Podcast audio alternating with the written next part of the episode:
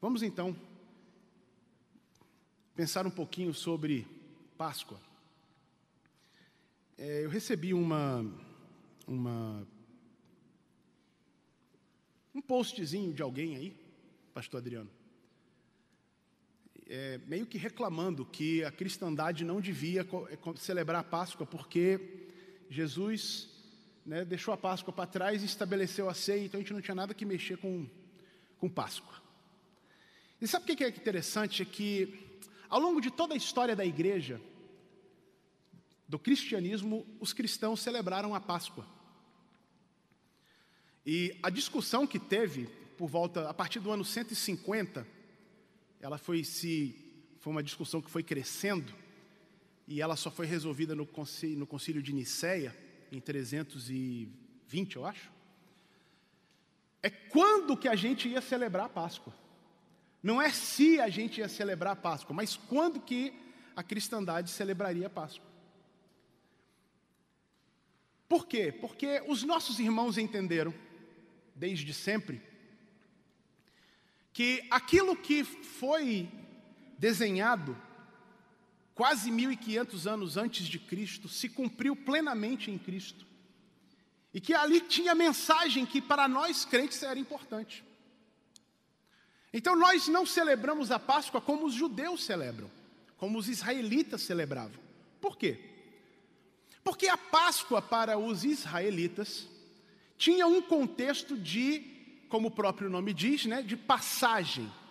Foi a noite em que o anjo do Senhor trouxe essa libertação, houve esse milagre último no meio dos no, no meio do povo israelita que estava preso no Egito, escravizado. E naquela tarde, era a tarde do, era a tarde do 14 dia do mês de Abib, primeiro dia do mês, olha, o primeiro mês do ano é, judaico, dos israelitas. Então, naquele mês, uh, no 14 dia, um cordeiro deveria ter sido separado, e foi isso que aconteceu. Esse cordeiro foi morto, um cordeiro perfeito, foi morto, seu sangue aparado numa bacia.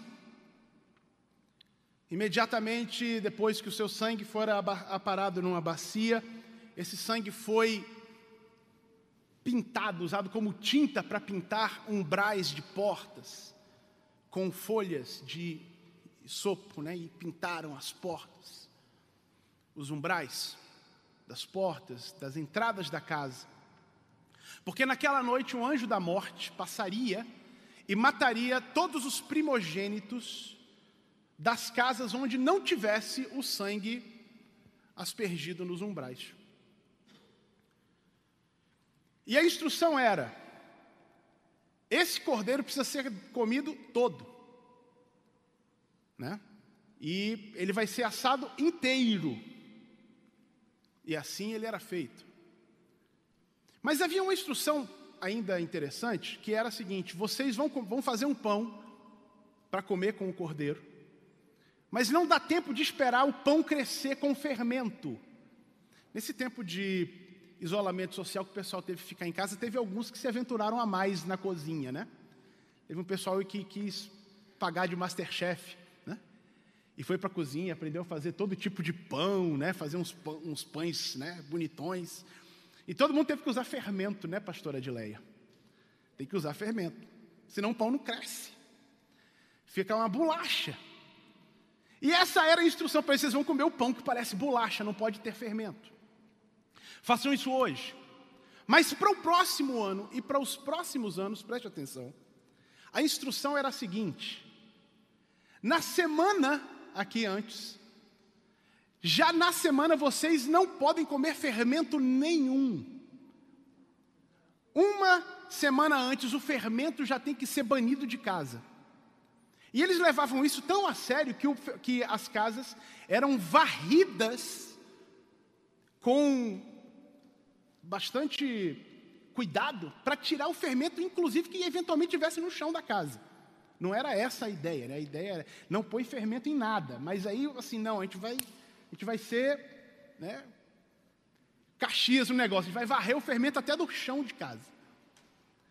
Então não tem fermento.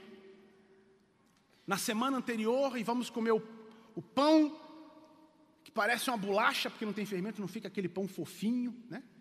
Para quem gosta de pão italiano como eu, é um negócio complicado, né? Não, não tem aquela massa, né? não tem, é pão chato mesmo, sem fermento. E vão comer ervas amargas para lembrar que vocês foram escravos da amargura que vocês viveram aqui. Essa era a ordem. E assim eles fizeram no primeiro dia e foram fazendo posteriormente. Durante um tempo esqueceram de fazer. Os israelitas não fizeram, você vai ver lá no reinado de Ezequias, lá na frente, uma grande festa da Páscoa que não acontecia desde os dias do rei Davi. E depois de Ezequias, de Ezequias né, quase 70 anos depois para acontecer outra no reinado de Josias. Um negócio longe, o pessoal se esquecendo, vivendo assim. Mas quando eles voltam do exílio babilônico, então eles começam a ser mais insistentes nisso. E celebram a Páscoa, ocorre que, presta atenção, nesses quase 1500 anos de história aqui, tinha um mistério escondido nisso. A revelação de Deus para a humanidade, ela é progressiva.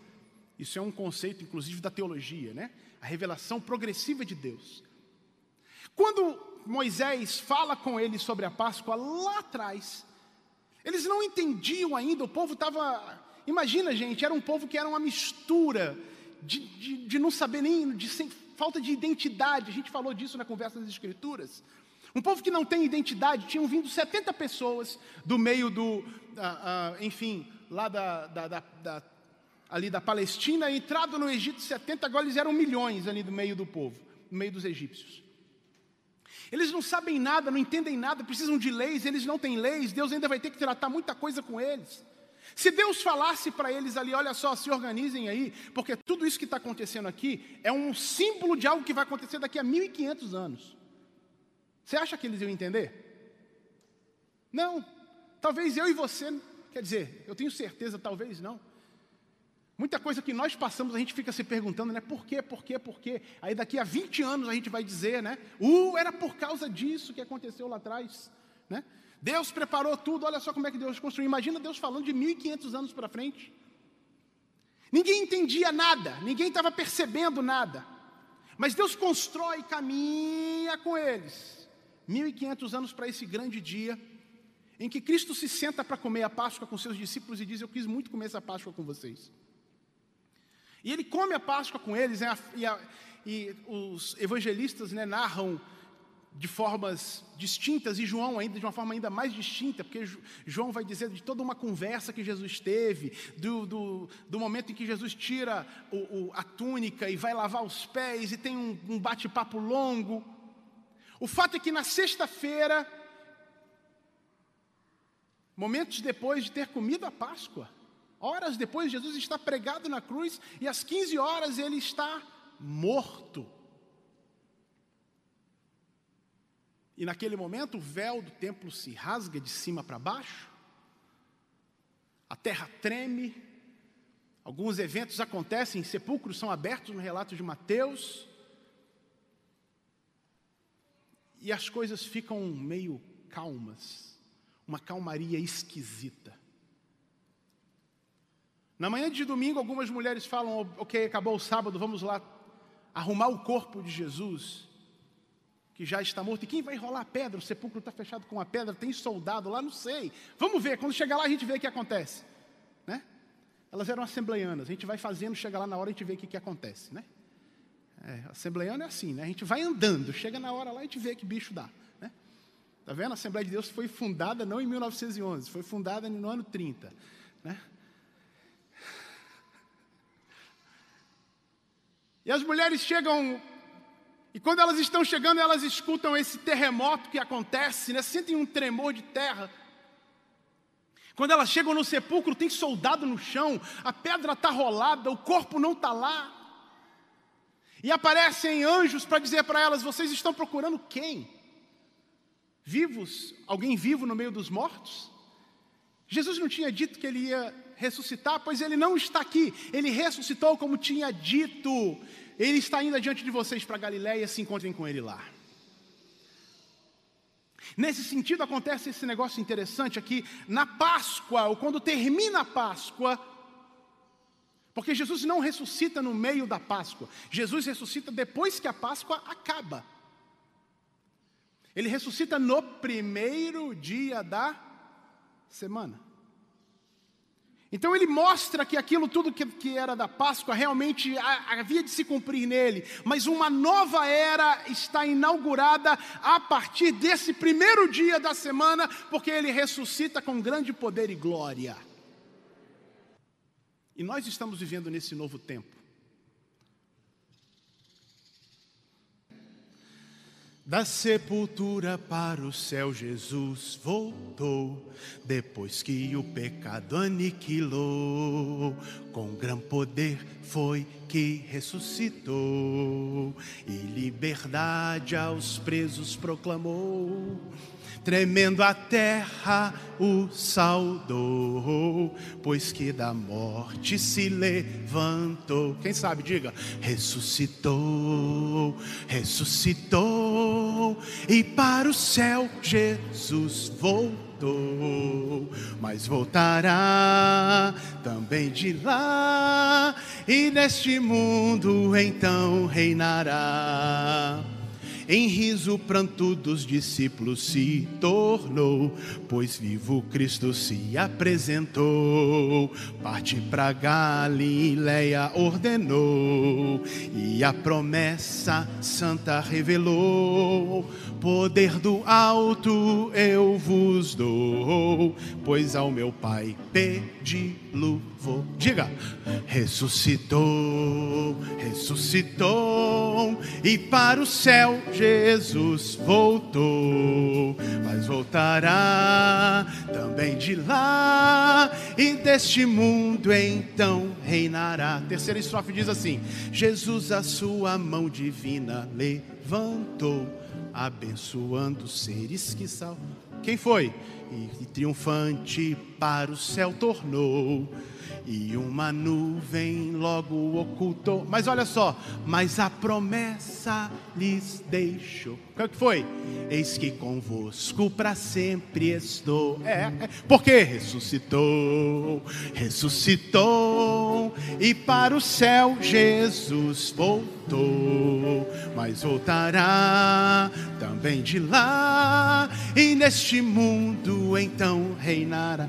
Última estrofe, ó. Sentado à destra de Deus Pai, Jesus está por sua esposa suplicando já. O mundo disso, ah, não cogita já, porque não vê a luz que brilha lá. Muito em breve Cristo voltará, mas só os seus ao céu levará. Quem são os seus? Ressuscitou, ressuscitou, e para o céu Jesus voltou, mas voltará também de lá, e neste mundo então reinará.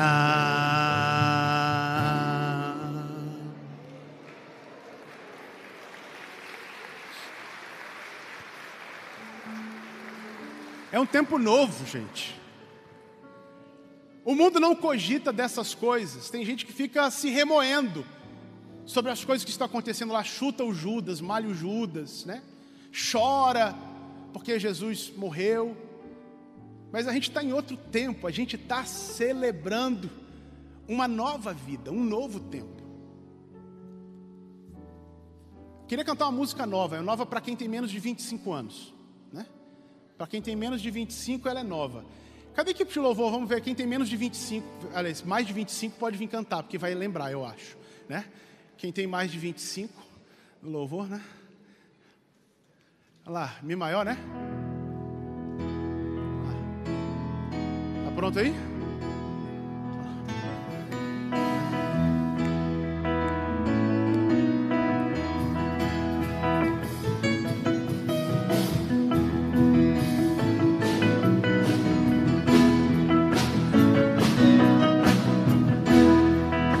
Pode ser em pé.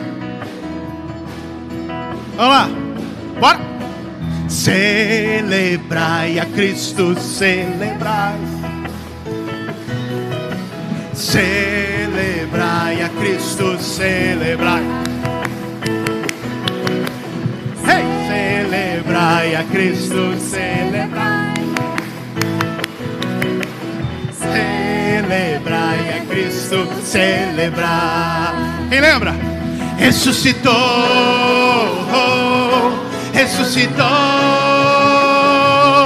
e Ele vive para sempre. Vai! Ressuscitou, ressuscitou, e Ele vive para sempre. E nós vamos celebrar. Vai! Vamos celebrar. Oh, vamos celebrar. Ressuscitou o Senhor. Vai! Celebrai a Cristo, celebrar. Celebrai a Cristo, celebrar. Celebrai a Cristo, celebrar. Celebrai ao Rei dos Reis. Celebrai a Cristo, celebrar. Diga, diga, diga. Ressuscitou, ressuscitou. E ele vive para sempre. Ressuscitou, ressuscitou. E ele vive. Olha aí, olha para alguém, olha para alguém para dizer isso. Diga para alguém: Vamos celebrar. Hey! Vamos celebrar. Oh, vamos celebrar. Ressuscitou o Senhor e vamos, vamos celebrar. Vamos celebrar. Oh, vamos celebrar. Ressuscitou o Senhor.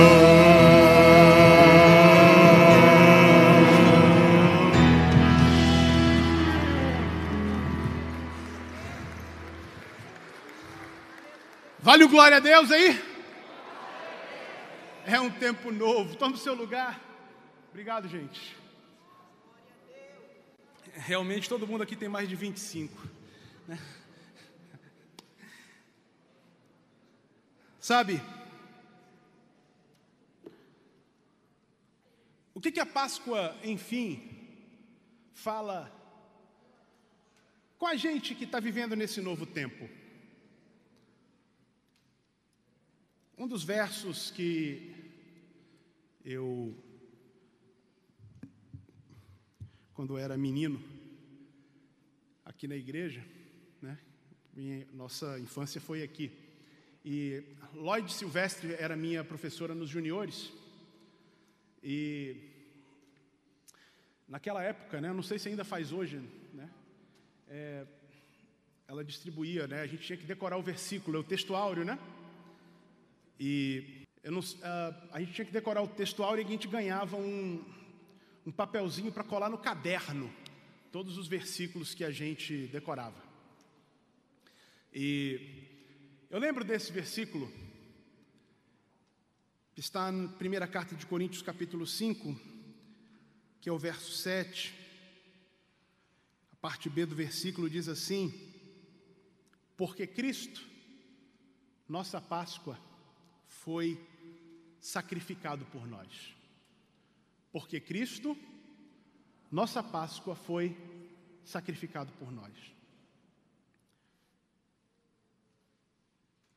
E eu vou bem brevemente falar algo, alguma, alguma coisa aqui sobre isso. O contexto de 1 Coríntios capítulo 5 é um contexto dramático na vida daquela igreja. É uma das razões para Paulo ter escrito a carta para a igreja, porque a igreja estava vivendo um momento de pecado no meio dela. E o pecado era gritante, o pecado era bruto, escancarado. Ninguém fazia nada sobre aquilo. Um pecado de incesto, todo mundo vivendo a vida como se aquilo fosse normal. E veja bem, na comunidade de Corinto seria algo normal, porque Corinto era uma cidadezinha complicada.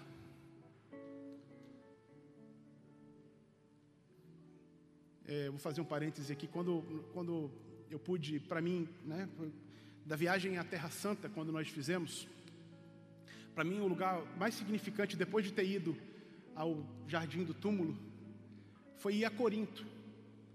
Porque você olha em Corinto, o que, é graça de Deus? Porque pensa num lugar que era cheio de pecado, cheio de desgraceira, tinha tudo para dar errado. Uma igreja ali, e a igreja em Corinto era uma igreja complicadíssima. E exatamente porque ela é complicadíssima, o apóstolo Paulo escreve verdades sublimes para aquela igreja. E essa é uma delas. Paulo aqui está dizendo: vocês precisam tratar o pecado de uma forma séria, gente. Pecado é pecado. Pecado é um negócio que está entranhado na vida do ser humano. E lembra daquele negócio que tinha lá atrás de acabar com o fermento em casa? Porque um pouquinho de fermento contamina a massa. Assim é o pecado. Se deixar o pecado crescer no meio da gente, ele vai se espalhar, ele vai contaminar tudo. Não pode ter. Vocês são, de fato, uma massa nova, uma massa sem fermento. Vocês precisam viver essa vida sem pecado. É curioso quando a gente lê, né, quem está fazendo a leitura sequencial da Bíblia, vai ver Salomão, a, na oração que ele faz, tanto em Reis como no livro das Crônicas. Fala nisso, a gente vai falar de Reis terça-feira que vem aqui. Tanto em Reis como em Crônicas, Salomão vai dizer assim: E quando alguém pecar, porque não há quem não peque, ouve dos teus altos céus a oração do pecador neste lugar.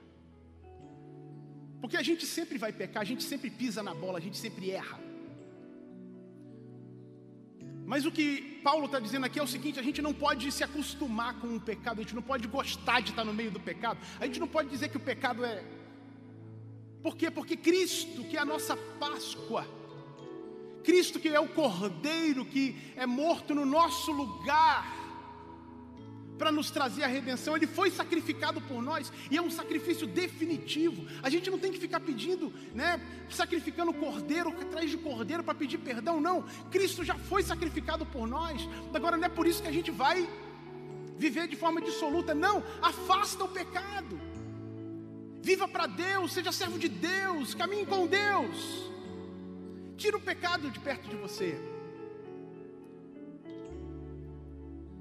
Pelo que celebremos a festa, não com fermento velho, nem com o fermento da maldade e da malícia, é o verso 8 que eu estou lendo, mas com os asmos, o sem fermento da sinceridade e da verdade. E olha só o que, que ele fala no verso 9: Já por carta vos escrevi que não vos associeis com os que se prostituem. Com isso não quero dizer propriamente com os impuros deste mundo, ou com os avarentos, ou com os roubadores, ou com os idólatras Nesse caso, seria necessário que vocês saíssem do mundo. Não dá, a gente vive num mundo que é cheio de pecado e cheio de pecadores. A gente está cercado disso. Prostituição, avareza, idolatria, feitiçaria, as obras da carne todas que ele mesmo lista lá no livro dos Gálatas, na carta aos Gálatas. Mas agora vos escrevo que não vos associeis com aquele que, dizendo-se irmão, presta atenção para isso porque a gente gosta de olhar para o outro, mas às vezes é a gente. Aquele que dizendo-se irmão, for devasso, ou avarento, ou idólatra, ou maldizente, ou beberrão, ou roubador. E antes de olhar para o outro, a gente tem que olhar para a gente: será que eu estou vivendo assim? Porque se eu estou vivendo assim, eu não aprendi ainda com a Páscoa que o fermento não pode viver na minha vida. Eu tenho que me livrar desse fermento velho. Eu preciso me livrar do fermento velho. A Páscoa em Cristo Jesus nos mostra isso. E é isso que a gente celebra, inclusive na ceia hoje. Essa vida de Jesus que vem sobre nós para nos trazer limpeza É essa graça de Deus que se manifesta em nós para nos trazer limpeza do pecado. A gente não pode viver no pecado. E quando você estiver pensando em Páscoa e no tamanho do ovo de chocolate que você quer comprar, se é o 15, 16, 25, 39, né? Lembre-se que antes disso você precisa se lembrar que você, a vida, a minha vida, a nossa vida, não pode ter pecado, a gente não pode se associar com o pecado. E ainda que a gente peque, isso precisa ser um acidente na nossa vida, a gente não pode gostar disso, não pode, não pode, não pode. Para quem gosta de chocolate, pode gostar de chocolate. Né? Cuidado com diabetes e com o tamanho do ovo que você está comendo. Porque o problema não é comer ovo de chocolate, o problema é viver no pecado. Porque comer chocolate não tira ninguém do céu, mas sem santidade ninguém verá o Senhor. Está entendendo o que eu estou dizendo? Páscoa é muito mais do que isso. Páscoa é entender que Cristo morreu por mim, para me dar vida nova e eu não vou viver mais no pecado. Quem diz amém? Lá no fim dessa carta, no capítulo 15, ele vai abordar esse segundo momento da Páscoa, que é quando Cristo ressuscita. As pessoas que naquele tempo estavam dizendo que não tinha ressurreição. E aqui tem um tratado tão lindo sobre a ressurreição de Cristo para dizer: olha só, gente, se Jesus, se você está dizendo que não existe ressurreição, então Jesus não ressuscitou. Se Jesus não ressuscitou, o que a gente está fazendo aqui? A gente acredita nessa, nessa, nessa vida que vai transcender essa nossa existência aqui. E a gente acredita porque o nosso Senhor que esteve morto, viveu em si, ou seu próprio poder estabeleceu esse marco de um milagre inédito na história humana. Porque a vida de Jesus é cheia de milagres. O nascimento de Jesus é um milagre, é ou não é? É por isso que a gente celebra o Natal. O anjo que aparece uma virgem diz: Você vai conceber do Espírito Santo. Como assim? Poder de Deus, milagre a gente não explica, ele só acontece. Depois você vai na morte de Jesus, aquilo é milagre, porque a, o universo se recusa a se dobrar diante daquilo. Porque o salário do pecado é a morte, mas aquele que está tá pendurado na cruz nunca pecou, não pode morrer. Mas morreu, então rasga céu, o sol se escurece, a terra racha, né? É, é, é, não existe isso. E aí vem esse, esse grande milagre que é pelo seu próprio poder, ou pelo poder do Espírito Santo, Jesus ressurge dos mortos. E a ressurreição dos mortos não era, não era algo inédito na Bíblia. Você olha para trás e você vai ver que Elias ressuscitou alguém dos mortos, Eliseu ressuscitou alguém dos mortos, o próprio Jesus ressuscitou pessoa dos mortos, mas ninguém foi ressuscitado para viver eternamente, só Ele.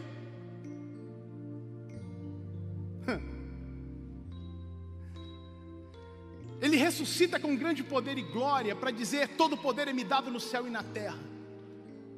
E lá na frente alguém vai dizer: ele foi lá nas partes mais profundas da terra e tirou das mãos do diabo a chave da morte do inferno, porque ele venceu a morte. Ah, eu vou dizer uma coisa para você. Em dez dias, foram quatro sepultamentos.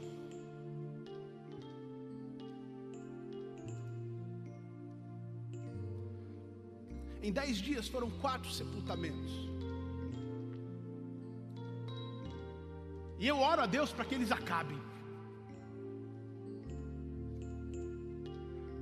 Mas se tem uma coisa, e eu falei isso para um rapaz que estava lá num cemitério, eu não lembro mais nem qual. Eu disse para ele, jovem, eu não sei se você vai estar trabalhando aqui quando Jesus voltar, mas se você tiver se prepara para uma bagunça que isso aqui vai ficar, meu amigo se prepara para uma bagunça, porque a igreja vai rir da morte, a igreja vai zombar da morte, por quê? Por quê? Porque o poder que ressuscitou Jesus dos mortos é o mesmo que vai fazer gente aparecer em tudo quanto é canto nessa terra.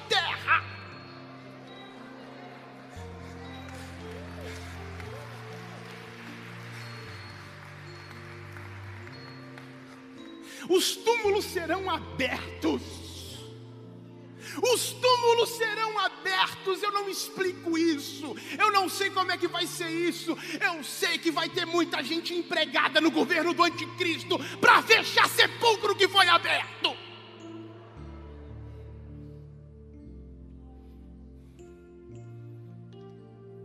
E foi a ressurreição de Cristo que nos dá essa alegria, essa certeza, esse júbilo, essa empolgação, esse impulso para andar para frente e para dizer: o reino de Deus é chegado mas as pessoas estão morrendo de Covid, o reino de Deus é chegado, mas a praga está vindo sobre o ser humano, o reino de Deus é chegado, estourou guerra não sei aonde, o reino de Deus é chegado, está morrendo gente à minha direita e à minha esquerda, mas o reino de Deus é chegado, o reino de Deus prevalece, o reino de Deus avança, o reino de Deus anda para frente, porque o Rei dos Reis e Senhor dos Senhores está vivo!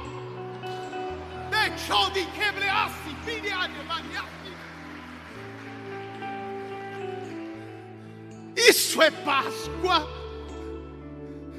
Isso é Páscoa.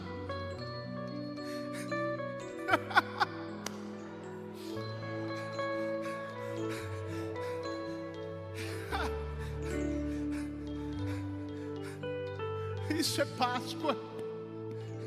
É certeza de vida eterna é certeza de vida para sempre com Jesus, é certeza de estar abraçado com Jesus.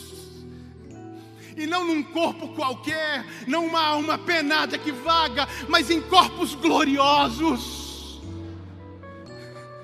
Porque no capítulo 15 que ele vai dizer isso, olha que coisa linda. Eu estava pensando nisso quando eu pensava no pão. O pão a gente come para lembrar do corpo de Cristo. Mas o corpo de Cristo não é o pão.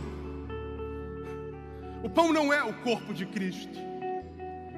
E aqui fica muito fácil de eu dizer para você que o corpo que você está segurando aí, ou o corpo que está segurando você, não sei como é que é, bem, enfim, não é o corpo que você vai ter lá.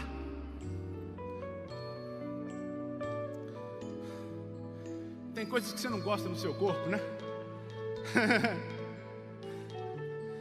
talvez uns quilos a mais ou uns quilos a menos, cabelo de mais ou cabelo de menos. Alguma coisa aí você não gosta dele? Um nariz talvez que você achava que tinha que ser um pouco mais curto, um pé que talvez você precisava que fosse um pouco maior ou menor, não sei. Mas o negócio é o seguinte: é que você não vai ter saudade do seu corpo, não, amiga. Você não vai ter saudade do seu corpo, não, meu irmão. Porque é necessário que aquilo que é incorruptível, né? ou aquilo que é corruptível, que é isso aqui, se transforme em algo incorruptível. Você está entendendo? Sabe essa labirintite que te acompanha aí, que você fica tonto de vez em quando? Tem mais não. Sabe essa dor de cabeça que pega aí? Isso é coisa corruptível.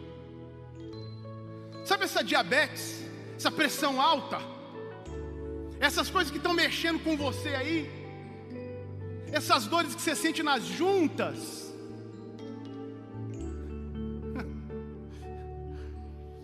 Ai, ai, ai. Num momento, num abrir e fechar de olhos ao soar da última trombeta, pois a trombeta soará e os mortos ressurgirão incorruptíveis e nós vivos seremos transformados, pois convém que isso que é corruptível se revista da incorruptibilidade, e isto que é mortal se revista da imortalidade. E quando isto que é corruptível se revestir da incorruptibilidade, e isto que é mortal se revestir da, in, da imortalidade, então se cumprirá a palavra que está escrita.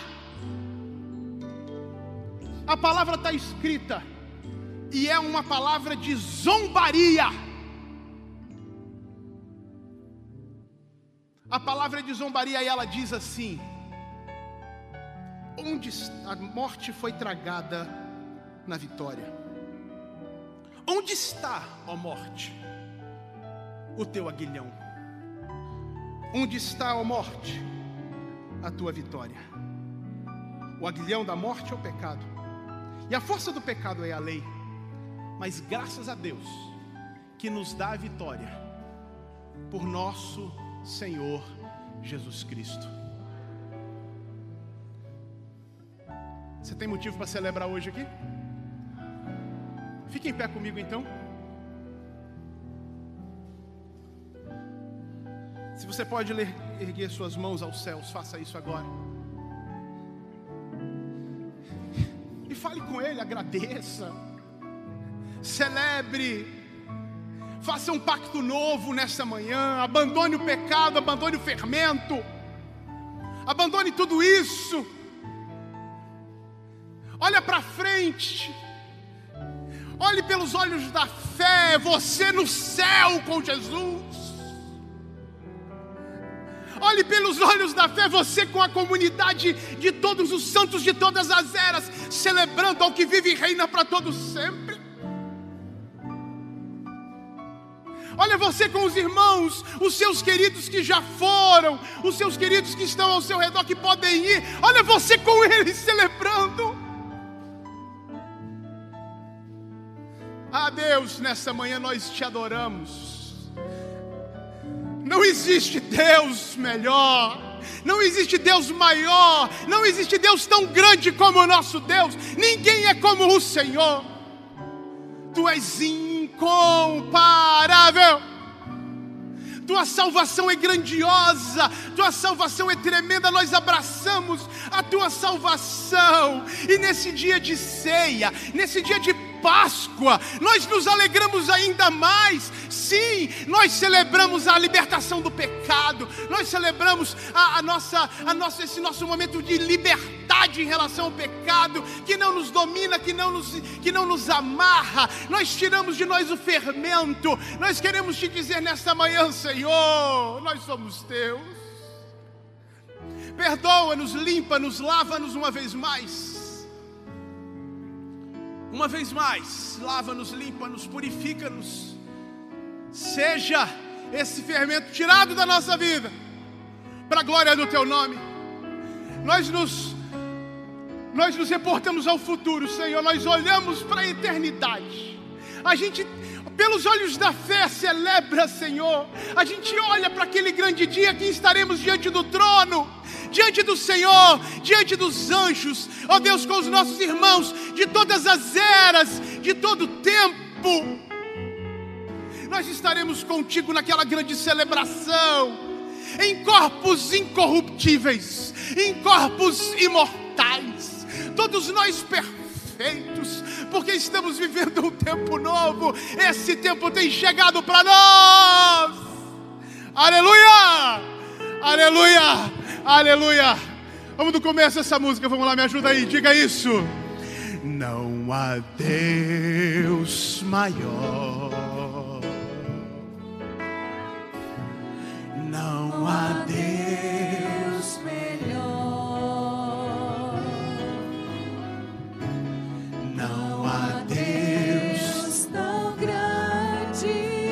ajuda com o backing aí, Pedro. Como nosso Deus.